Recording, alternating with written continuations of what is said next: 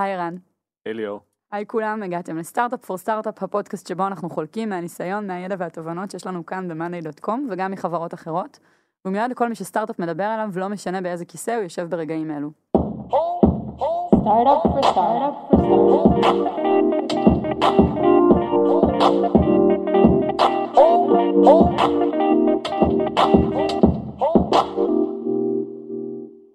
95% מהסטארט-אפים שקמים נכשלים. איזה באסה להתחיל ככה פרק, אבל uh, זאת הסטטיסטיקה. ומאחורי הסטטיסטיקה יש בסופו של דבר מאות יזמים ויזמות שמקימים חברה, מתוך אמונה ומתוך התלהבות, ובאיזשהו שלב נאלצים להכיר בעובדה שזה לא הולך לקרות. אז מתי מבינים שזה לא עובד? מה עושים ביום שאחרי שסוגרים חברה? ואיך מחליטים מה הצעד הבא?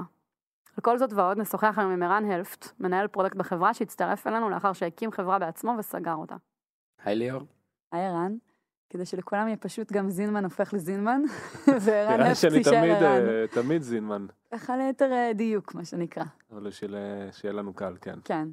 והאמת שגם לך יש תפקיד היום בפרק, כי גם אתה בעצם לפני שהצטרפת לרועי והקמתם פה את מאנדיי, הקמת חברה או שתיים שכשלו, כן, נכון? פחות הצליחו. פחות הצליחו, כן. אז תכף נגיע אליך, אבל ערן, בוא תיתן לנו אתה קצת קונטקסט על אה, דרכך היזמית. אז אני, אה, האמת, אחרי שניים שפחות הצליחו, לפי שיטתו של אה, לא, זינמן, אנחנו נגיד נכשלו, זה יהיה לנו טוב. נכשלו. אה, אחד היה ממש אחרי שהשתחררתי מקבע, הקמתי סטארט-אפ, ממש לא היה לנו מושג מה אנחנו עושים, ואני קצת מקצר פה. רצנו עליו בערך שנה ומשהו וסגרנו אותו. אה, והשני, שהוא בעצם היותר משמעותי, שסגרתי אותו ממש לפני שהצטרפתי למאנדיי, אז בעצם שנתיים וחצי הרצנו סטארט-אפ אה, בעולם של VR ו-AR, אה, עולם שאני לא יודע אם אפשר להגיד שהוא קורה נכון להיום, אבל אנחנו היינו בתוכו. אה, גייסנו כסף, עובדים, ויום אחד בעיר החלטנו לסגור אותו. אני מניח שנרחיב על זה ממש בעוד רגע, הפרק, כן. זהו, אחרי זה הצטרפתי למאנדיי כ product manager, אני פה כבר חצי שנה בערך. אז באמת בוא נלך שנייה אחורה למיזם הראשון שלך, ונבין שנייה בכלל למה החלטת להיות יזם. אה, זו שאלה מעניינת ממש. אה, הייתי, סיימתי קבע, טסתי לחו"ל, הייתי רשום ללימודים, המסלול הכי קלאסי בעולם. אה, וכשחזרתי החלטתי שאני לא מעניין אותי ללמוד, אני רוצה להקים מיזם. וכזה גם כשאני מנתח את זה לאחור, וגם נראה לי ידעתי את זה די טוב באותה תקופה. הדבר שהכי דיבר על זה שרציתי את היכולת לבטא את עצמי בצורה מאוד מאוד טובה. שאני אהיה אדון לגורלי, אם אפשר לקרוא לזה ככה.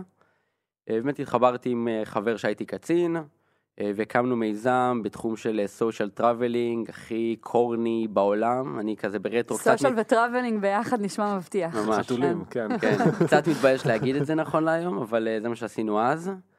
מתי זה היה? לפני כמה זמן? אה, וואו, כמעט חמ- שש שנים, חמש שנים, איפשהו שמה. אה, וזהו, התחלנו לעבוד עליו, עבדנו עליו שנה כמעט וחצי. אה, לא היה שם תוחלת עסקית, הרון לא היה solid. בגדול אני יכול להגיד שנפלנו בכל טעות שאפשר ליפול בה. אז נפלנו, אבל עדיין זה היה ה baby שלי. כשסגרנו אותו אז הייתי, עברתי את ה-rough phase של זה. יצאתי להודו, נרגעתי, חזרתי. רגע, אה, במיזם ההוא גייסתם כסף? לא, לא גייסנו כסף, היה לנו מוצר בגדול שמחבר תארים ומקומיים בעולם לכל מיני פעילויות.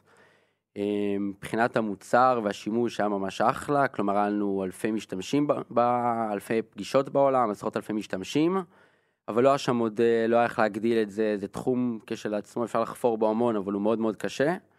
אה, ובעצם אני חושב שכשראינו שהבעיה היא לא מספיק כואבת, אז החלטנו לסגור את זה. ניסיתם לגייס כסף? ניסינו לגייס כסף הרבה זמן, B2C שוק אה, קשה בארץ, ממש. social traveling בכלל זה איזה עולם שעוד לא פוצח כמעט על ידי אף אחד. אמ, בדיעבד לא הייתי דורך בו פשוט, אבל... אה, זהו, אגב, אפרופו בדיעבד, נשמע עכשיו שאתה מדבר ומאוד ברור לך למה סגרתם. כן. אבל אם אני לוקחת אותך חמש שנים אחורה, זה גם היה כזה בהיר ל- שלא צריך להמשיך, או ש... אז אמ, אני יכול להגיד שבהתחלה הסימנים היו מאוד מאוד מאוד מאוד חיוביים, לפחות איך שאנחנו ראינו את זה. כלומר, התחלנו, התחלנו עם ממש קבוצה בפייסבוק בצורה הכי פשוטה שיש, עוד לא היה מוצר, לא היה כלום.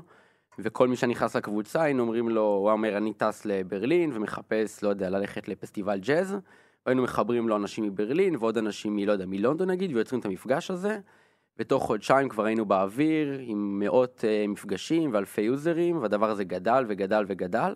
הקמנו על זה פלטפורמת ווב, ועל פניו הכל היה נראה עשר, ואז כשהתחלנו טיפה לחפור במפגשים האלה, מה קרה בהם, מי הגיע אליהם, האם היו עושים את זה עוד פעם, אם יש שם אולי איזה מודל כלכלי שמתחבא, ראינו שכל המודל שלה, למה נפגשים, כל האינסנטיבים מאוד מאוד שונים ממה שחשבנו. כלומר, אנחנו חשבנו שעצם זה שאני מישראל והוא מברלין והיא מפריז, זה good enough לייצר מפגש, כי הוא מעניין והוא תרבותי וכן הלאה.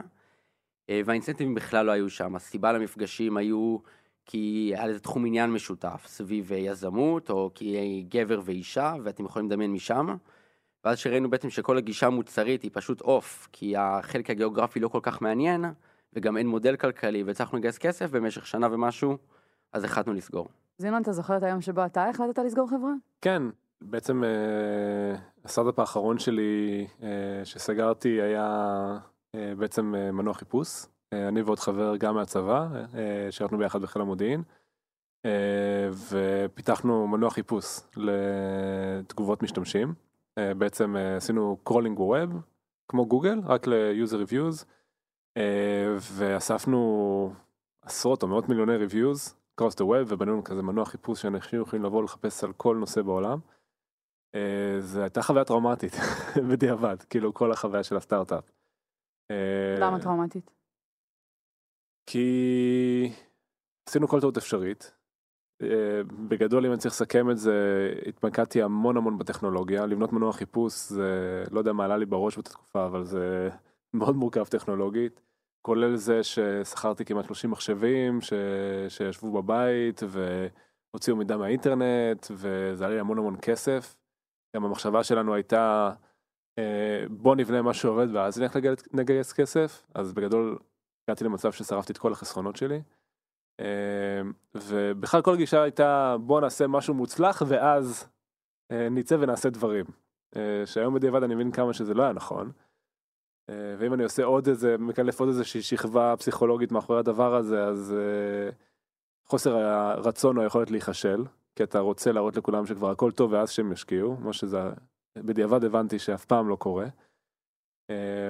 אה, וכשאתה מקבל פידבקים שליליים, כשאתה בגישה הזאת, אז אתה לא מוכן לזה. אני ממש זוכר אה, חוויה אחת טראומטית ספציפית בתוך הדבר הזה, ש... אה, שנה שעבדנו על הטכנולוגיה באנו להיפגש עם אה, אחד המשקיעים הגדולים, האמת שהוא לא ישראלי, אה, אמריקאי מסיליקון וואלי, הוא היה פה בארץ, ארגנו לנו פגישה, נורא התרגשתי, הכנו מצגת, שמתי חולצה מכופתרת, למי שמכיר אותי זה לא קורה. נדיר. התגלחתי. התחתנת עם חולצה מכופתרת? כן, כן. ואז הגענו לפגישה, האמת זה מלון מונטיפיורי פה. וכזה ראינו שאנחנו עומדים בתור עם עוד יזמים מסכנים שבאו לפגוש אותו, הוא בדיוק אכל ארוחת בוקר. ובאנו, חיכינו לו איזה שלוש רבעי שעה, כמובן שהוא לא היה מוכן בזמן, הכנו מצגת מאוד מושקעת, ברמה שחשבנו מה הפונטים, מה המילים וזה. ואז כאילו ישבתי איתו עם הלפטופ, אני כזה מתחיל לספר לו את הסיפור כמו שתכננו, והוא כזה, טוב, עזוב, הוא מתחיל להעביר שקפים, אני אומר לו, חכה, חכה. הוא מעביר שקף, שקף, שקף, שקף, שקף, שקף, שקף, שקפים, שמע, רעיון גרוע, לא יעבוד, גם נראה לי בגוגל עובדים על זה. אמרתי לו, אוקיי, אבל תשמע, טוב, יאללה חבר'ה, אני צריך לזוז, אני כבר מאחר. ואחרי חזרתי הביתה, השקפתי על הספה, הייתה לי מיגרנה, כאילו, של החיים, ואני יושב שם, וכאילו, אני אומר, כאילו, מה, what the fuck just happened, כאילו. וזה קשה, כי אתה לא רגיל לקבל לא בחיים, ולא, קבל, ו- ולא רגיל לקבל פידבקים שליליים. ואחרי אחרי עוד איזושהי תקופה כאילו עם הסטארט-אפ הזה, אז זה, זה משהו אנקדוטלי, כן, בתוך התהליך הזה, אבל uh, אה, הגענו למצב שכאילו לא היה לנו product market fit, ועבדנו הרבה על טכנולוגיה בלי ולידציה מהמשתמשים, ובסופו של דבר אה, אה, פנינו למשקיעים אה, נוספים, ואפילו אחד בסוף אמר לנו שהוא מעוניין, אבל כבר היינו במצב שאנחנו לא, לא היינו מסוגלים להסתכל על, ה, על החברה, אני הגעתי במצב שלא נשאר לי כסף בבנק, והחלטנו לסגור את החברה. אה, זה, זה גסיסה איטית כזאת, אולי גם הפט יספר, ערן יספר אה, את הסיפור שלהם, אבל זה כזה, בסוף, הסוף הוא כואב, כי זה כזה גסיסה איטית, אתה מרגיש שכבר זה לא, אבל אתה מנסה ואתה... אתה כבר יודע את זה בבטן. אתה יודע את זה בבטן הרבה יש זמן. תקופה שאתה אתה בהיריון עם הידיעה הזאת, אתה יודע שהיא שם, אבל עד שכאילו אתה מוכן להגיד אותה לעצמך בחדר סגור, גם שם לוקח זמן. כן, אתה צריך להגיע לרמת סבל ממש ממש גבוהה בשביל להגיע לשם, ומבחינתי הרמת סבל הזו הייתה שהתקשרו אליי, הייתי אז בבנק לאומי, והתקשרו אליי מהבנק, אמרו לי, שמע ערן, אתה במינוס 8,000 שקל, אני אומר, וואי, באמת, כאילו, היה שם הרבה פלוס לפני אני זה. נכנס לבנק, כן, אין לי שום חסכונות, שום דבר, אני אומר, טוב, תשמע, נראה לי הגיע הזמן להתחיל לעבוד, כאילו, בעבודה שהכניסה לי כסף, וזה היה, פשוט אחרי יומיים סגרנו את החברה, ושבועיים אחרי זה התחלתי לעבוד בקונדויט. אז אה, אתה התחלת לעבוד בקונדויט, ערן סיפר שהוא טס להודו. אז אני, כן, אני, אתה אמרת זו הייתה החברה השנייה שלך, זינמן? כן. אז אני, זו הייתה הראשונה, ש... אני יכול להגיד, זה היה הכישלון האמיתי, המשמעותי הראשון בחיים שלי. כאילו, פעם ראשונה שזה כאילו failure קולוסלי. וזה שם אותך כל מיני שעות אה, עם עצמך לפחות, אני עם עצמי, כאילו, מי אני, מה אני, תמיד אתה מצליח, פתאום עשית משהו והוא לא הצליח, מה זה אומר עליך, אז הייתי בהודו תקופה, אה, נרגעתי. ואז חזרתי קצת כמו זינמן גם, הלכתי לעבוד לנהל מוצר בסטארט-אפ אחר, אה, שהייתי שם במשך גם שנה ומשהו, אה, ואז הצטרפתי לתוכנית זל בבינתחומי, ושם בעצם התחברתי לשני השותפים החדשים שלי, והקמנו את הסטארט-אפ שעבדנו עליו עוד פעם עד לא מזמן. אני מבינה שהתעסקתם בתחום ה-VR. איך בעצם הגעתם לזה? אמ, לירון, שהייתה CTO שלנו, היא ניהלה את הצוות VR AR של סימנס בארץ, ואני הגעתי מעולם של, של product. והתחלנו קצת להסתכל על העולם הזה, שהוא מאוד מעניין, מאוד מרגש, מאוד האמנו בו גם. ואחד הדברים שראינו שהם הנקודות הכי כואבות, הם ה... איך בעצם מייצרים תוכן. כלומר, היום יש הרבה מאוד מתודולוגיות ושיטות על איך מייצרים תוכן ל web, ל mobile, לתחום שקיימים הרבה זמן. והתזה שלנו הייתה שאפשר לקחת את אותן מתודולוגיות ולהביא אותן בעצם לעולם חדש שנבנה. ובנינו בעצם כלי ל prototyping ו design לאפליקציות של VR ו-AR, קצת כמו InVision, עולם של VR ו-AR אפשר להגיד. זינמן, זוכר את שלושת המוסקטרים שפגשנו? האמת שאנחנו פגש... נפגשנו פעם ראשונה בזל, נכון? אמת. אז אה, זינמן הגיע אלינו בהתחלה להעביר אה, הרצאה בזל, ואנחנו נורא התלהבנו, זה על ה marketing עם כל הגרפים והכל, ואחרי זה אמרנו, טוב, אנחנו צריכים לבוא להיפגש עוד פעם עם זינמן במאנדיי, כי הוא, הוא יודע את הדרך ל marketing. ועשינו פה כמה סשנים, אפילו מינינו בתוך הצוות focal point שינהל את אה, זינמן, וידאג, אה, וידאג לשמור איתו על הגחלת. באמת קיבלתי אה, אימיילים באחת ל... מעניין. אז היה לנו focal point שהוא א' זינמן, כמו שחילקנו את שאר ה ecosystem בעולם. וגייסתם על החזון הזה כסף. נכון, אז עבדנו בעצם אה, שנה ומשהו, אה, בנינו מוצר, אה, אני יכול להגיד שכלקח אולי גם קצת לעומת מה שזינמן אמר, יצאנו מאוד מאוד מהר, כאילו הפעם הראשונה שהוצאנו משהו, היה לנו מוצר שרץ לוקאלי על המחשב של לירון, והלכנו איתו לכנסים, ונותנים לאנשים לשחק איתו בכנס, לוקאלי לחלוטין, ועל הדבר הזה בנינו ובנינו. אה, גייסנו כמה מאות אלפי דולרים, חלק משקיעים פרטיים וחלק מקרן. היה לנו משהו כמו חמישה, שישה עובדים בשיא, חמישה וחצי, אחד היה פארט-טיים. אה, והיה לנו אחלה לקוחות בעיקרון, היה לנו צוות VR בפייסבוק, וחברות שמייצרות הרדוור, והרגשנו טוב. אה, ולאט לאט, אני יכול להגיד שאני עוד פעם הייתי הרבה מאוד קשר מול המשקיעים ומול אותם לקוחות, ואתה אתה מרגיש... גם המנכ"ל של החברה. נכון, כן. שמשהו הוא אוף. הוא לא... זה לא... it משהו doesn't צורם, click, כן. כן. ומשנה לשנה תמיד אומרים השנה זה השנה שזה פורץ ואנחנו עוקבים אחרי ההכרזות של ה-VR ו-AR ומה פייסבוק מוצאים ומה גוגל מוצאים וזה לא מתקדם as expected ואנחנו רואים שכולם אה, מתקררים across the board מבחינת השוק אתה מתכוון. מבחינת השוק כן. ואני חושב שהשיא היה בעצם נסענו, אה, זה גם רגע מאוד כואב, נסענו בעצם לסן פרנסיסקו, גם אה, לעשות עוד סבב משקיעים וגם לפגוש את הלקוחות שלנו. כלומר, כולם היו בחו"ל. אולי גם שווה להגיד רגע, אם אני אחזור צעד לאחור, שדרור ואני, זה שני השותפים הנוספים, עברנו לניו יורק, גרנו שם במשך ארבעה חודשים, גם מתוך מטרה להתקרב לשוק וכן הלאה, ולירון נשארה פה עם הצוות של העובדים. אה, חזרנו אחרי ארבעה חודשים, ובעצם ממש חודש או חודשיים אחרי טסנו כל הפאונדרים ביחד לסן פרנסיסקו, גם לפגוש את הלקוחות וגם אה, משקיעים. ואנחנו נמצאים נגיד בפייסבוק ונפגשים עם הצוות VR דיזיין שלהם, ואנחנו קולטים שגם הם קצת אוף, כאילו, הם לא בטוחים בדיוק עוד אה, לאן זה הולך, וגם לא כל כך כואב להם לבזבז את הכסף כתוצאה מאותם תהליכים שאנחנו פתרנו, כי הם מעדיפים לזרוק על זה עוד כמה מתכנתים, והם לא מאוד רגישים לזה. נפגשנו עם עוד כמה משקיעים ועוד כמה חברות, ופתאום קלטנו, ממש, כזו הייתה תחושה משותפת בין שלושתנו, ש... שזה לא קורה, כאילו, והטיימליין פה עוד ארוך, אה, ולא משהו שאנחנו בהכרח רוצים לראות אם אנחנו מגיעים לקצה שלו, אם אנחנו יכולים בכלל. למה לא? אה, למה לא? יש לכם לקוחות שנשמעים שהם, הלוגו שלהם ראוי, מה שנקרא. נכון.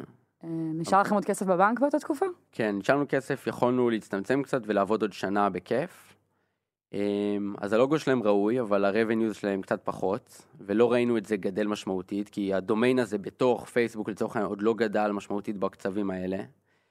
אה, יש פה עניין נראה לי של אה, גידור סיכונים באיזושהי רמה. כלומר, אוקיי, נגיד נצטמצם, ונגיד נמשוך עוד שנה, עוד שנתיים אפילו, אם נהיה ממש מצומצמים, יכול להיות שגם אז זה לא ילך, וגם הזמן שלנו שווה משהו. כלומר, כמה זמן ממשיכים לרדוף אחרי זה, וכמה ביצים שמים בסל הזה, ואולי זה גם לא יקרה. כבר היינו על משכורות סופר נמוכות, כבר עבדנו שנתיים וחצי, אמ, והחלטנו בעצם שה timeline פה הוא ממש ארוך.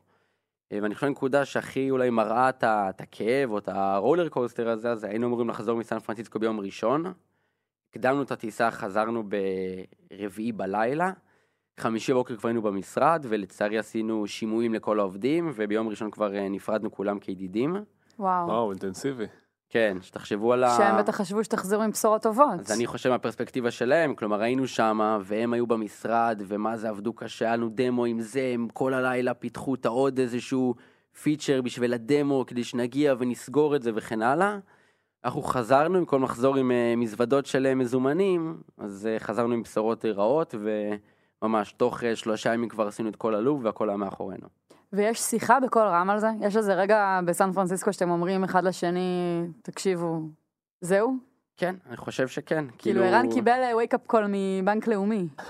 וזה, יש בזה, אני, אני באמת מנסה שנייה לדמיין את הסיטואציה, יש לזה איזושהי, איזשהו יתרון, הקלה. מישהו אחר בא ואמר לך, הגזמת. כן, הייתי שמח לעצור את זה לפני, כן. כן, אבל אני אומרת, ואצל ערן פה בסיפור, עוד לא הגיעו לשיחת טלפון הזאתי. הם עשו לעצמם את ה-wake up call. בפועל פשוט סיימנו כמה פגישות, כאילו עם כל הלקוחות וכל המשקיעים, כל המשקיעים אומרים חבר'ה VRAR לא קורה, כל הלקוחות אומרים אנחנו מאוד אוהבים את המוצר אבל אה, כרגע זה scale נמוך אצלנו בחברה אז אנחנו לא מתכוונים לגדול עם זה. ואז אתה אומר כאילו אוקיי אנחנו מאמינים שבעוד, כלומר כשיצאנו לדרך ידענו שה-leap of faith שלנו זה שניפגש בעוד שנתיים עם השוק, אמרנו אנחנו מקדימים, אנחנו מאמינים שבעוד שנתיים ניפגש ובואו נרוץ על זה. עכשיו הבעיה היא שכשאתה לוקח סיכון על טיימינג, על שוק, כן. אתה שואל מתי עוצרים. נגיד אתה לוקח סיכון על טכנולוגיה, מתישהו תקבל איזשהו הערה אם אתה מסוגל לבנות את הטכנולוגיה הזאת או לא מסוגל לבנות אותה. או על סייל וכן הלאה. כשאתה הולך על טיימינג אתה אומר רגע, אני אומר שצריך לחכות. אוקיי, כמה מחכים? ונראה לי שכשהיינו שם ממש ראינו את זה מכולם, וזה היה ימים כאילו סופר ארוכים של חמש פגישות ביום, מלקוחות למשקיעים ורצים כל היום, אז אתה אומר טוב, אין פה אופק לכלום, אז אולי גם כדאי לעצור. וזהו, ואז קדמנו את הטיסות וכל מה שסיפרתי קודם, אבל אה, כן, זה קשוח ממש. והפעם שוב טסת להודו? לא, אני כבר מתורגל, אני כבר אה, עברתי אה, בלוף אחד, ועברתי כישלון אחד אולי יותר נכון להגיד, ולא הייתי צריך את הודו, אבל כן לקחתי איזה חודש, חודשיים בבית לעשות decompressing, זה התקופות אה, סופר אינטנסיביות. אה, וקיבלתי את החופש שלי בתצורה הזאת, התחלתי כל מיני דברים שנורא תמיד רציתי לעשות ולא היה לי זמן אליהם. אה, וזהו, אחרי בערך אה, חודשיים התחלתי לחפש מה, מה הדבר הבא. זינון, אני חוזרת אליך. אמרת שאתה סגרת חברה, ואגב, לקונטקסט כאן, פשוט כי שמעתי את הסיפור הזה מול כל משקיע אפשרי בשנה האחרונה, זה בערך 50-60 פעם. היה לך גם איזה ניסיון יזמי לפני החברה שסיפרת לנו עליה, נכון? כן. אה, ואתה אומר, אתה, אתה אמרת שבאיזשהו שלב הצטרפת לקונדויט. כמה קונדויט הייתה גדולה באותה תקופה? היא הייתה סטארט-אפ? בוא תספר קצת. אה, היא הייתה חברה של, אה, אני חושב שהצטרפתי, לא זוכר בדיוק, אבל סביב המאה עובדים. ממש לא סטארט-אפ.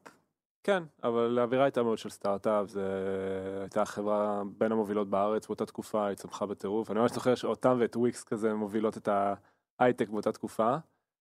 ומה שקסם לי שם זה שבעצם אה, התראיינתי בכמה מקומות, והם פשוט הציעו לי תפקיד אה, סוג של אה, יזמי, או מקום כזה לבוא לידי ביטוי אה, בתוך קונדויט, הם בעצם רצו להיכנס לתחום של המובייל, והייתה שם אפשרות להרים משהו. אה, זאת אומרת, אחד הדברים ששקלתי במקומות אחרים זה לבוא להיות מתכנת או להיות ראש צוות, ומשהו נורא קסם לי באפשרות שאני אוכל לקבל ownership על משהו. אמ, והתחלתי לעבוד שם, ממש אני חושב אחרי שבועיים או שלושה מהרגע ש... שהתראיינתי. והייתה לי שם חוויה מדהימה, כאילו... אני- חכה רגע, לפני אוקיי. החוויה, מה- ה-state of mind? כי שוב, אתה מתאר שהיית דקה לפני זה יזם, אדון לעצמך, הקמת חוות מחשבים בבית. כן. אתה מתחיל להתראיין לחברות, ומה אתה אומר לעצמך באותו הזמן? ש... תשמעי, אני חושב ש... שלא תהיה יותר יזם? לא אמרתי את זה. אמ, כאילו שזה לא בשבילך להיות יזם? אני אגיד לך משהו אחד שכאילו אני חושב שקרה לי בתהליך הזה שעשית בקודם זה שהבנתי שאני לא מבין משהו. אוקיי זה נפל לי מאוד מאוד חזק האסימון הזה ש... אוקיי ניסיתי ניסיתי בדרך שלי הייתי כזה במקום שאני חושב שאני יודע מה צריך לעשות. אה, היו לי את הכישורים הטכניים בשביל אה, להרים את הפרויקט הזה אבל נכשלתי. עכשיו בסוף נכשלת מול העולם מול השוק בסדר מול ה... אין ולידציה יותר אה, משמעותית מזה. והבנתי שאני לא מבין משהו.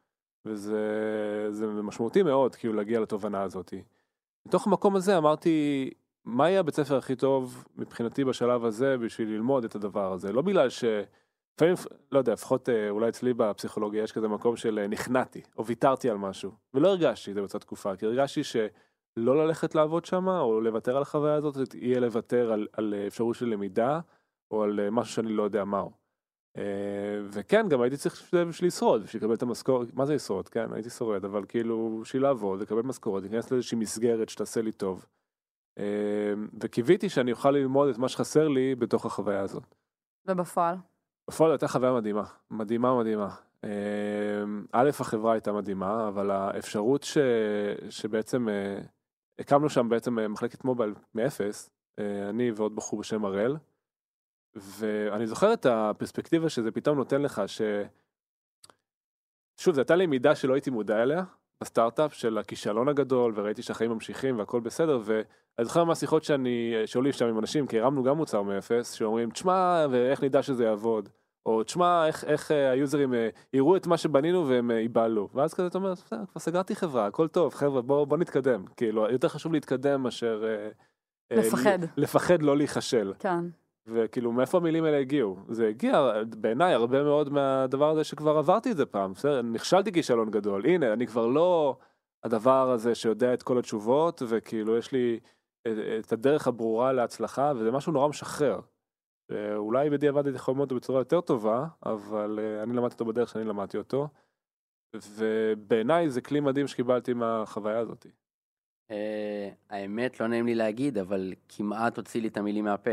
כי נגמר הדבר הזה, אני חושב שההבנה הכי חזקה שאני יצאתי איתה, שעוד פעם היא מאוד, כאילו היא כמעט זהה למה שזינמן אומר, זה יש פה משהו שאני לא יודע. כאילו אני מפספס משהו, חסר לי משהו בארגז כלים שלי, ובוא נלך נביא אותו. כאילו קצת כמו כל דבר, נכון? כאילו זאת הבעיה, בוא, בוא נלך לפתור אותה. ואפילו אני זוכר שהתראיינתי ב- במעט מקומות יחסית, ובאותו זמן גם ניסינו למכור קצת ה-IP של החברה, לראות מה קורה, לראות אם אנחנו נחזיר, כשסגרנו את החברה היה כסף בבנק, החזרנו למשקיעים מה שנשאר, ואמרנו אולי אפשר אפילו להחזיר עוד יותר. אה, וקיבלנו הצעה ל acqui-hire מחברה ישראלית, ואני ממש זוכר את עצמי יושב... אה, acqui-hire, רק למי שלא יודע, מה זה אומר? זה אומר שקונים את הצוות כצוות בלי קשר למוצר ומה שעשינו. כלומר, רוצים את האנשים ושיבואו כצוות ושיעבדו ביחד באותה חברה. אה, זו הייתה הצעה מפתה, אבל הרגשתי, כלומר, שהלמידה שלי שמה היא לא תמוצה. ואני אמרתי, לא כל כך אכפת לי נכון להיום מכסף. אה, אני ממש מאפטם ועושה אופטימיזציה לאיפה אני אלמד הכי הרבה. אה, ולפי זה בחרתי את, ה, כאילו, את החברות שאני מתראיין בהן ומה שאני מחפש, ככה גם הגעתי למאנדיי, בלי, בלי להרים למאנדיי יותר מדי. איך אבל? שניכם מדברים על אוקיי, אני רציתי ללמוד. איך אתה מסתכל על קונדויט, איך אתה מסתכל על מאנדיי ואומר, פה יש לי הזדמנות למידה. מה, תפרקו את זה ל details. אני- נגיד א', אני... רגע, באיזה תפקיד? אתה יודע, כן. ציינת קודם, זינמן, שאולי היית יכול להיות אה, מפתח, ואתה פה, ערן, בסוף עושה product. איך מגיעים לזה? מ- מ founder ל product, מ founder ל... א' אתה מבין שהכל בולשיט כל הטייטלים האלה founder CEO CTO who fucking cares כאילו בוא תהיה CTO עם- שלך עם עצמך כאילו הטייטלים לא שווים כלום. גם אה, CEO של אה, חברה של שמונה אנשים, אה, בקושי team lead ב- במקום ממוצע, כן? כן, יש אנשים... שם דברים הייתי- בפרופורציה, אתה הייתי אומר, כן. CTO בסטארט-אפ, אחלה, אני מחר יכול לפתוח סטארט-אפ עם עצמי ולהיות אה, CEO, CTO ו-Chairman of the board, ו-Mother of Dragons, כאילו, של... של, אז, מה, אתה מבין שהכל בולשיט, כאילו, אתה יכול להיות ראש צוות בצוות שלא עושה כלום, ואתה יכול להיות מפתח ולשנות את העולם, כאילו, זה הכל בולשיט, כאילו, בטייטלים. כן, אבל דווקא מתוך הערך, איך אתה מזהה איפה אתה רוצה לפתח למידה? אז אה, הסתכלתי כל מיני חברות וכזה אמרתי וואי נלך לחברה גדולה ואז אמרתי הייתי בצבא כבר הבנתי איך החברות האלה עובדות הרבה ישיבות הרבה דיונים ולא בא לי זה זה לא הלמידה שרציתי לחוות כאילו זה לא שעכשיו רציתי להעביר זמן איפשהו אוקיי זה חשוב אני חושב שהרבה יזמים כזה אומרים טוב אני אקח קצת אוויר ואני עוד שנתיים אה, אעשה עוד סטארט-אפ או לא יודע מה. זה לא הייתה כוונה הכוונה הייתה באמת ללמוד ומבחינתי ללמוד זה לקבל תנאים אופטימליים ללמידה ב... ואני מגדיר את זה בתור מקום שמתפתח ומאתגר אותי, בסדר? לא דווקא להצטרף בעיניי אז לחברה גדולה היה עושה את זה. זה היה מלמד אולי יותר corporate skills, או איך לנווט את עצמי בארגון, מול ארה"ב וכולי. אבל חיפשתי מקום שגם אני אוכל אה, לעשות דברים בידיים מצד אחד, ומצד שני אני אוכל ללמוד מהסובבים אותי. כי אחד הדברים שהיו לי מאוד חסרים בסטארט-אפ, זה שלא היה לי המון עם מי להתייעץ, היה לי את השותף שלי, אבל בסופו של דבר הלמידה שאפשר לעשות מאנשים אחרים ואנשים שחוו דברים היא, היא עוצמתית פי אלף, כאילו אתה לא חייב הכל להתנסות בעצמך בשביל אה, ללמוד אותו. אז, אז לזה עשיתי אופטימיזציה, חברה שמתפתחת מהר, שתאתגר אותי, שאני אוכל לבוא לשם לידי ביטוי ולעשות דברים שהם יהיו על הכתפיים שלי, שאני יכול לקחת ownership על מה שאני עושה. וקיבלתי את כל זה. היית CEO, נכון? מהמם. וכ-CEO של חברה מאוד קטנה בטח עשית מיליון ואחד דברים, ותיארת את זה בעצמך, כי התעסקת עם המוצר והלקוחות, והתעסקת עם משקיעים, וניהלת צוות. אתה מסתכל עכשיו על חברה כמו מאנדיי, איך אתה מחליט איזה תפקיד מדבר אליך? לאן אתה מכוון את עצמך? באותה מידה היום אתה עושה product ויכולת לעשות bizdev. היו בדיוק שני תהליכים, כלומר ראשון שאלת שאלה מה אני רוצה לעשות, ואז השני שאל איפה. אז לגבי מה אני רוצה לעשות, אז אני נורא אוהב ליצור דברים, כלומר גם כשאתה עושה סטארט-אפ אתה יוצר מוצר, כלומר אתה צריך להתעסק גם עם כל שאר הדברים, אבל בסוף הלב הסיפור זה לייצר משהו שלא היה, איזשהו value חדש לעולם, שאמור גם להתאים לשוק וכן הלאה, ו- ולייצר אותו ולהוציא אותו לעולם, וזה דבר מרגש בעיניי חבל על הזמן. אז אתה גם נדרש להבין את, ה- את הלקוחות שלך ומה הם רוצים, מה הם מחפשים, את הטכנולוגיה, את ה business, את ה product. זה כמו, זה איזשהו pivot point על הכל. אז אני חושב שלעשות product ולהיות CEO של סטארט-אפ יש בהם הרבה מאוד קווי דמיון הם, מקבילים ומאוד מאוד דומים. אז היה לי מאוד ברור שאני רוצה לעשות product. לגבי איזה חברה, אז אני קודם כל שאלתי, אה, היה מאוד אכפת לי מי ינהל אותי. אמרתי, אני צריך ש... אני רוצה שינהל אותי, ואין לי בעיה שיהיה לי בוס, כלומר, זה לא הייתי CEO ולא היה לי בוס, אני, אני רוצה מנהל, למה? אבל אני רוצה מנהל שאני יכול ללמוד ממנו. אני רוצה מישהו שאני מחזיק מדעתו, שהוא יודע product, שאני אלמד ממנו, שאני אשתפר, שאני אחזק את הארגז כלים שלי, שכבר הבנתי קודם שהוא כנראה חסר משהו, כי עובדה שלא הצלחתי. אז זה הדבר הראשון, ואז אמרתי, אוקיי, אז אני צריך חברת מוצר, קודם כל. לא חברת טכנולוגיה, לא מעניין אותי לעשות infra או סייבר או טלקום. services, כן. אז חברת מוצר, שאני אוהב גם את המוצר ואני אשמח לעבוד עליו, שיש שם מנהל טוב ושאני יכול לקחת ownership. ולפי זה התראיינתי, כלומר זה היה הסנן. כל שאר הדברים הרבה פחות עניינו אותי. אה, וכשהגעתי לפה אז אמרו לי, אוקיי, חברת מוצר זה obvious, כי בדקתי קודם. אמרו לי, המנהל שלך הוא במקרה הזה זינמן שיושב פה, ואמרתי, אוקיי, הוא מבין product הבחור הזה, כי אני רואה את החברה, וכי הוא, פגשתי אותו בזל, וכי וכי וכי. ואז שלוש, הסבירו לי איך עובדת פה השיטה. אמרתי, הפה, השיטה פה היא מאוד אה, loose. כלומר, מה שאני ארצה לקחת, זה בגדול מה שאני אקח. כלומר, אין פה איזשהו אה, קווים מאוד מאוד מקבילים, ואמרתי, זה מקום שאני יכול ללמוד בו. אה, מעבר לזה, שהיה פה הרבה דברים שקרצו אליי, עם זה שה transparency, דברים פתוחים, והדאטה נגיש, כלומר, תאורטית אני, אני, יש לי פה את ה setup להיות כמה מעורב וכמה יודע במרכאות שאני רק ארצה. מה בכל זאת היו חששות? אתה יודע, אתה אומר, אני אחפש בוס וזה, אבל שוב, שנייה לפני זה במשך שלוש שנים ניהלת את עצמך. אה, אז א', זו שאלה. כלומר, אה, לעבור לעבוד בחברה שהיא מובנית, שיש בה תהליכים כלשהם, שכלומר, אני קיבלתי איזושהי הצצה אליהם כשקראתי והתראיינתי וכן הלאה, אבל עד שאתה לא שם אתה לא באמת יודע. ואז אתה אומר, רגע, רגע, רגע, מה אם מכרו לי נורא טוב? נכון, יכול להיות.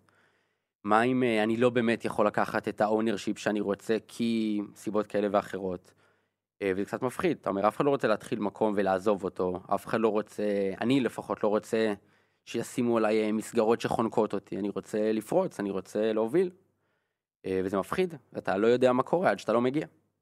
אני חייב להגיד שגם בצד שלי היו חששות. כאילו, אני ראיינתי את ערן, ו... כן, לא דיברנו על זה אף פעם. אבל פגשתי אותם בתור צוות יזמים, והם נורא נורא הרשימו אותי, אני חושב שאפילו אמרתי לכם את זה אז בפגישה. אבל אה, היה לי חששות שכאילו, הנה הוא בא, הוא היה מנכ"ל של חברה, הוא גייס כסף, הוא כאילו הרגיש שהוא מתעסק בהכל, ופחדתי שהוא יגיע לפה ולא ימצא את עצמו, או שירגיש שכאילו הוא מפספס משהו, או... תצמצם לו את ההוויה פתאום. כן, פחדתי שזה לא יעבוד. אני אפילו זוכר שהרגשתי כזה וייב ממנו ברעיון של, אה, תשמע, אני כבר הייתי founder, אני פה, אני שם. לא זוכר מי ראיינתי אותך, אבל כאילו... עם- שירלי. עם שירלי, אז היא גם אמרה, תקשיב, אני חוששת מזה. ובדיעבד אני יכול להגיד היום ששום דבר מזה לא, לא התממש, וכאילו, אפשר להרים לך קצת, כאילו, תרים, תרים, בטח. שאני סופר מבסוט שאתה פה איתנו ואתה product manager מדהים. אבל היה לי חששות אז, זה לא פשוט, כאילו, לעשות את ה transition הזה, כאילו, מ... מאיפה שהוא היה לאיפה שהוא היום, ואני... בעיניי זה שזה הצליח זה גם אינדיקציה לזה שיש פה מאץ' מאוד מאוד טוב, כאילו, בין שני הצדדים. אז אני, אז זה גם הימור כאילו מבחינת החברה.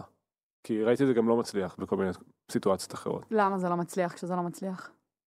תשמעי, יש משהו בלהיות במקום הזה שאתה מדבר מול משקיעים, אתה פוגש כל אנשים בסיליקון וואלי, וכאילו אתה מרגיש כזה על גג העולם, למרות שיש הרבה ups and downs, ופתאום אה, להגיע לחברה שעם כמה חופש שלא ניתן, היא עדיין אה, חברה עם, עם אה, culture מסוים שלא אתה קבעת, עם DNA מסוים שלא אתה קבעת, עם גישה product מסוים שלא אתה קבעת, זה כאילו, זה אחרת. כן, זה רמות אדרנלין אחרות. זה רמות אדרנלין אחרות. אני אתן לך אנקדוטה על זה, הרי כשבאנו לשבת עם זינמן כשהיינו יזמים, אז באנו במרכאות כשווים, נכון? עזבי את זה שלו יש חברה ממש טובה ולי חברה בינונית ומטה באותה תקופה, אבל באנו כשווים, נכון? שנינו יזמים, כל אחד מנסה לשנות את העולם בדרכו שלו, ואנחנו מתייעצים כשווים. ואז יום אחרי הייתה בפנים, ורגע, מה אנחנו שנייה? אה, זה הבוס שלי, אבל זה כאילו, ה-state of mind הוא, הוא מאוד מאוד אה, נזיל ו- וגמיש, והוא משתנה. אגב, אני לא מרגיש ככה, אז אה, זה טוב. לא, לא משנה, אבל אתה אומר, כן, תחשוב רגע, לא מהפרספקטיבה, פרספקטיבה של בן אדם שהגיע בשבוע הראשון, ורואה את זינמן במדרגות, ואומר לו, מה המצב, אחי? ואז אתה אומר כזה, רגע, זו לא אותה שיחה שניהלנו פעם לפני חודש. שעברה שהייתי פה לפני כן. שלושה חודשים, זו הייתה שיחה מאוד מאוד אחרת. כן, אבל אה, אה, אני אגיד לך איך אני מסתכל על זה, אני מסתכל על זה בתור זה ש... אני מאוד מחפש את האנשים האלה, כאילו את, ה... את היזמים האלה, כי אולי אני מתחבר לזה כי זה סיפור שאני עברתי בעצמי, ואולי כי מבחינתי מישהו שסגר עכשיו סטארט-אפ, הוא הקרקע הכי פוריה ל- לספוג, כאילו זה כרית אה, מדהימה, כי לפחות ככה אני מרגיש, שאתה מבין שפספסת משהו, אתה מרגיש שאתה בשל כן, אבל לא. בטוח שכל יזם מסיים, סוגר חברה עם ה- עם אותו state of mind ששניכם מתארים. אין, אין מישהו שסוגר חברה כי הולך לו מעולה. אין לא, דבר אבל כזה. לא, לא, לא, ברור, להפך, אני מקצינה לצד השני, אני אומרת, יש אנשים שאולי סוגרים חברה והם חסרי ביטחון באמת. אה, האגו שלהם פגוע, אז הם לא פתוחים ללמידה כרגע, אלא בדיוק ההפך. אבל נשמע כאילו את מתארת אותי, להוריד לי את הביטחון, האגו שלי היה פגוע, הרגשתי כאילו הכי למטה שיש, בסדר? זה המקום שאתה לומד ממנו, בסדר? כאילו, אתה צריך לקבל את המכה בשביל אה, להיפתח ללמידה, אתה לא לומד. בוא נגיד, הפחד הכי גדול שלי בחיים זה להגיע למקום שאני אהיה אטום ללמידה, כי אני ארגיש שאני כאילו יודע. זה, אני כל הזמן עובד על עצמי להגיע למקום כזה ש... של להבין כמה אני לא יודע כל הזמן. זה משהו שאני סוחב איתי עוד מאז, בסדר? ואני שומר עליו בקנאות. זה המקום שאתה לומד ממנו, כאילו המקום הזה שאתה מרגיש הכי, הכי למטה שיש. נראה לי שליאור כאילו שואלת, ואני יכול, גם ראיתי כאלה, כאילו הרבה, שאתה אומר, זה, זה לא הצליח, זה עובדה. האם זה בגללי או בגלל העולם, נכון? קרה לי, עשו לי, אכלו לי, שתו נכון. לי. האם אתה לוקח אחריות על הכישלון, כן. או שאתה מאשים האשמות? ויש גם כאלה. אה, בוא נגיד אם היית אומר את זה ברעיון כנראה שלא היינו מתקדמים ביחד כי אז מבחינתי אה, יש גם יזמים שאני פוגש שמאשימים את כולם את השוק את הסיטואציה את ה... צריך לקחת אחריות אחרת זה לא. יכול לעבוד כאילו וברגע שיזם לוקח אחריות ובעיניי כאילו חברה נסגרת רק בגלל יזמים אף אחד לא מכריח אותך לסגור חברה רק ההחלטה שלך אה, אז אתה מגיע להבנה שכאילו אתה יכול ללמוד במקום הזה.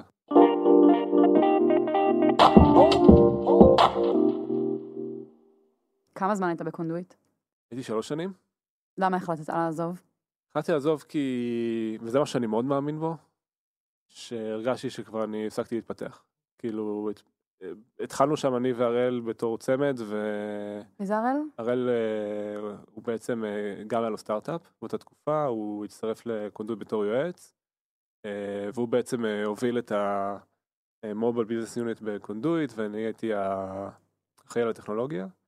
והתחלנו את זה, שנינו היינו כזה, אני בדיוק הצטרפתי לחברה, הוא כזה היה יועץ, ו- והרמנו את זה מאפס. כאילו הגענו בשיא ל-100 עובדים, רק ב business unit הזה, והיה לנו הכנסות של מאות אלפי דולרים. אה, כמובן שזה קצת יותר קל, כי לא היינו צריכים לגייס כסף, כאילו קונדויט אה, מימנה את זה, והיא חשבה אסטרטגית, כאילו איך אה, לפתוח עוד חזיתות מוצר, וזה היה מדהים, זה היה באמת פריבילגיה להיות במקום הזה.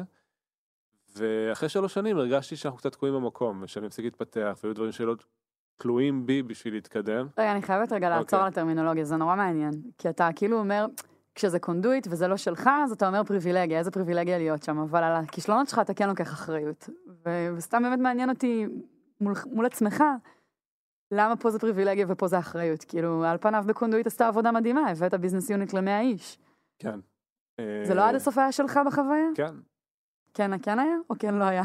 תראי, זה עד רמה מסוימת. כאילו, אני חוויתי, אה, כאילו, חוויה יזמית לכל דבר, כי, כי בניתי, כי קיבלתי החלטות, כי נתנו לי חופש פעולה, כאילו, וכל הדברים האלה נתנו לי את האפשרות, כאילו, לרוץ קדימה, בסדר? אני חושב שגם אם הייתי שם, אה, המילה ביזנס יוניט היא כאילו מאוד מסוימת, אבל גם אם הייתי מראים שם מוצר אחר, או משהו כזה שהייתי מרגיש שנתנו לי את האחריות לקבל החלטות, הייתי מבסוט. ספציפית במקום הזה, אז כאילו, לא יודע, אולי זה נראה obvious, אבל לא דאגתי מזה שתהיה לי משכורת בסוף החודש, ולא דאגתי מהמצב של הכסף בקופה של החברה, והרבה דברים שכאילו דאגתי מהם לפני כן. אבל וזה הרגשתי, הופך את זה לפחות שלך? פחות מלחיץ. אתה יודע, אני יכול יותר להתרכז, יש לי את הפריבילגיה להתרכז רק בבנייה ועשייה, ולא בהישרדות, כאילו, של החברה. ערן, איך אתה לגבי זה? אה, א', אני מתחבר, כלומר, אמ, אני חושב שהאופק או ציר הזמן שאתה מסתכל עליו בקבלת ההחלטות שלך הוא מאוד מאוד שונה בסטארט-אפ לבין חברה, נגיד כמו מאנדיי, שאנחנו פה היום, כי אתה יודע שלא, הקיום של החברה הוא לא בטווחי זמן קצרים, לא כל החלטה היא צריכה לעשות ברזולוציות של מה קורה מחר בוקר, אחרת החברה נסגרת, וזה משחרר הרבה דברים ב, באופן שניגשים לדברים. אמ, אני דווקא לא מרגיש, כלומר, פחות ownership. ועוד פעם, יכול להיות שזה כבר נראה לי מאוד מאוד תלוי חברה ותלוי בני אדם, אבל um, אני מרגיש, וכמו, קצת כמו שהייתי בסטארט-אפ שלי, כלומר, כשמשהו לא הולך טוב, אני פגוע רגשית, וזה מקשה עליי וזה יושב איתי בלילה, וכשהולך טוב אז אני מבסוט של החיים, ומבחינתי זה שלי, העולם תוכן שלי בתוך מאנדי הוא שלי לחלוטין. כן, אני גם ככה הרגשתי, כאילו, שהייתי בקונדויט. עזבתי כשהרגשתי שאני מפסיק אה, להתפתח, כאילו, בתוך, ה... בתוך המקום הזה, שהיינו באיזושהי סטגנציה, כאילו, ביזנס יוניט, ואמרתי, אני עוד צריך לעשות את הקפיצה הבאה מבחינתי. ואז וזה היה ברור אה, שזה יהיה להקים משהו? מבחינתי כן. תמיד? כאילו כל הזמן? כל השלוש שנים האלה ידעת שאתה חוזר להקים משהו? תשמעי, זה לא עבר לי בראש, כאילו, שהרגשתי שאני מספיק, אה, כאילו, לא מתפתח בתקופה האחרונה, אז אה, אמרתי, יאללה, אני רוצה להקים משהו, ו... לא חשבת להצטרף לחברה יותר גדולה, לקחת... אה, לא, כי הרגשתי שלמדתי המון מהחוויה הזאתי, ואני מצויד בכלים שלא לפני כן, ובא לי לעשות עוד פעם, כאילו בשביל עצמי. בוער בך גם להקים משהו יום אחד? אתה עדיין חושב על זה ביום יום? אה, כן. אה, ועוד פעם, ב- באקו שאני עושה ל- לזימן פה, אז הסיבה שהלכתי להקים סטארט-אפ במקור, אה, זה כי א', אני חושב שאני יכול, שתיים, זה נראה לי אתגר אישי אדיר ברמות הכי גבוהות, ושלוש, זה מקום שאתה באמת יכול להביא את כל, כל, כל היכולות שלך לידי ביטוי. כלומר, אתה חייב להביא את הכל. אמ, וזה בטוח מה שאני ארצה לעשות, ואני חושב שהנקודת אה, יציאה שלי במרכאות היא עוד פעם מאוד- קשורה להתפתחות אישית, כלומר, כל עוד אני ממשיך אה, לאתגר את עצמי פה, לקבל עוד אחריות, לקחת ownership ולהרגיש שאני מתקדם ולומד ומתמודד עם אתגרים חדשים, אז, אז מדהים, כלומר, זה כמו להקים סטארט-אפ בטיפונת אחד למטה, level אחד אה, יותר נמוך. אה, ואני חושב שכל דבר הזה קורה, אז, אז אני אשאר פה ואני אלמד ואני אתפתח. ואני כן חושב שיום אחד מתישהו אני, אני אעשה עוד סיבוב, בטח. אתה פה כבר חצי שנה, והקצב פה מהמטורפים שיש, נכון? אמת. אבל מדי פעם עובר לך בראש איזה כזה הרהור, איזה מחשבה, רפלקציה אחורה על אה, מה היית יכול לעשות אחרת במיזם שלך? אני חושב שכמו כל פרק משמעותי בחיים, אתה חושב עליו עוד לאחור וכן הלאה. אמ, אני חושב שבסוף כשמחליטים לסגור, אז אה, יש מקום לאיזה מין, אה, לא יודע אם חשבון נפש, אבל אה, ממש לנתח בצורה מאוד בוגרת אולי, וקרה אפילו, ולוקח קצת זמן עד שמגיעים לשם. כלומר, אני זוכר שבסטארט-אפ הראשון, כאילו, לא יכולתי לחשוב על זה. שלושה שבועות, כאילו, לא, לא יכולתי בכלל לחשוב על הדבר הזה, ולקח לי זמן עד שאמרתי, אוקיי, עכשיו כאילו בוא נשב ונעשה פה איזה פוסט מורטם על הדבר הזה. ומפה לשם גם יצאה הרצאה, כאילו, עם 20 הטעויות הכי גדולות שעשינו. אמ, אבל נראה לי השאלות זה כאילו, למה יצאת לדרך? מה היית יכול לעשות אחרת? פחות בפן המקצועי, יותר בפן האישי. כלומר, מה אתה רוצה ומה אתה לומד מזה? ולתת לה, לדבר הזה להכתיב את הדרך קדימה. כלומר, אני אנסה להשליך את המקרה שלי, אז נגיד, יצאתי לדרך כדי שאני אוכל לבטא את עצמי בצורה הכי טובה שאני יכול, ו- ולהיות אחראי לגורלי באיזושהי רמה. אה, ולמדתי שחסר לי דברים בדרך, אז ה... היה לי לה- להצטרף לעוד סטארט-אפים של אנשים אחרים וכן הלאה, אבל זה כבר לא עמד ב, ב, בקו הזה. כלומר, זה ברור שקו כזה מוביל אותך להצטרף לחברה שאתה יכול ללמוד בה, לאנשים, לתהליכים, ל- לכל דבר אחר, שיש לך בה את ה ownership, כדי לייצר איזשהו קו יותר לכיוון העתיד. כאילו, זה באמת סוג של מרתון על, על כל החיים. כאילו, אתה אומר, אני בטוח אצליח עם סטארט-אפ, עכשיו מה צריך לעשות בדרך? והתחנה הבאה עבורי, או עבור כל אחד איך שהוא מפרש את הסיפור שלו, ללכת למקום שאני יכול ללמוד בו. כן, אני מתחבר למה שאתה אומר, כאילו, זה... אה, אתה אחריי עכשיו. אה? כן. טוב, מה לעשות, אה, ליאור שיפצה אותנו לאותו תפקיד. אה, כן, רק בפרספקטיבה אחרת של זמן, זה כן. מעניין שאתם מסתכלים על זה בצורה דומה. כן. המרחק עושה איזשהו הבדל? אני, אני היום מבין, שאולי משהו שלא הבנתי, הייתה לי איזושהי תחושה, ושוב, זה אפשר אה, להתחבר לפסיכולוגיה מאחורי מה מניע מישהו להיות יזם, שכאילו it's now or never, בסדר? אמרתי, יואו, אני כבר בן אה, 25, איפה מרק צוקרברג היה שהיה בגיל שלי? איפה אני נמצא? על האמת? כן, באמת. לא יודע, אולי זה נשמע קצת אה, לא, רק. לוודא שזה עד כדי ככה, כן, ככה, כן. יכול להיות שאני יורה לעצמי ברגל פה. לא, לא, ממש לא. לא, כזה לחץ כזה, כן. כאילו לחץ, כאילו להספיק ולהגיע, ומתוך הלחץ הזה זה כאילו הדבר הכי גרוע שיצא לי. כאילו של כל כך רציתי וכל כך ניסיתי, ורציתי שזה מושלם וטוב וכולי, וזה התפקשש לי, ואז אתה יכול, הולך לעבוד בקונדויט, ואתה לומד המון המון דברים, ואז פתאום אתה קולט שוואלה, הכל, הכל טוב. כאילו, יש זמן, ועדיף לעשות את זה במקום שאתה יותר בשל ויותר נכון, וכאילו, פתאום נתן לי קצת פרספקטיבה על, ה, על החיים, על כאילו, על... מה זה הלחצים האלה שאנחנו מייצרים סביבנו, סביב איזשהו משהו שיש לנו בראש, ובסוף הכוכבים מסתדרים איך שהם אמורים להסתדר. וכל מה שאתה צריך לעשות זה לעשות את הכי טוב שאתה יכול, כאילו באותה נקודת זמן. אז אה, אני כאילו מבחינתי ידעתי את הנשמה שלי שם שהייתי בחברה, כאילו בקונדויט, וזה היה לי מדהים, זה, כאילו קיבלתי המון המון אה, מתוך החוויה הזאתי. ו... והיום אני גם מסתכל על זה בצורה כזאת, שכאילו אני עכשיו גם בחוויה ויש לה צעדים טובים ופחות טובים וקשיים, והרבה ups and downs, וכאילו אני אומר וואלה הכל טוב, כאילו זה עוד שלב במסע הזה, זה נתן לי יותר מהכל המון פרספקטיבה על כל התהליך הזה. אני גם חושב שאולי תגיד אחרת, זה מייצר איזה מין אה, thick skin כזה, כאילו, לא יודע, אני אחרי שמשקיעים זרקו אותי מהדלת אה, 40 פעם, אז פתאום יש דברים שכבר לא כזה הפריעו לי יותר. כאילו אמרתי, טוב, זה בקטנה, זה בקטנה, כאילו, כבר נפגעתי במרכאות הרבה פעמים, שהיום כבר אין לי בעיה לשמוע ביקורת. כן, ו- אין ספק שזה בונה חוסן. אני מחבק את הכישלון, אני אפילו, אני אומר פה לאנשים בחברה, אני רוצה שתיכשלו, תקשיבו, זה הדבר הכי טוב שקרה לי, כאילו.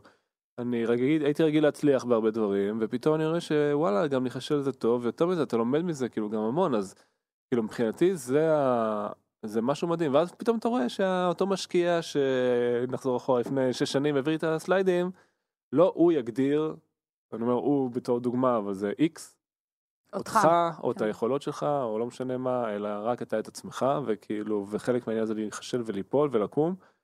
ו... זה כאילו נשמע קלישאה, אבל זה באמת נורא נורא חזק. כאילו, כן. הסיפור הזה.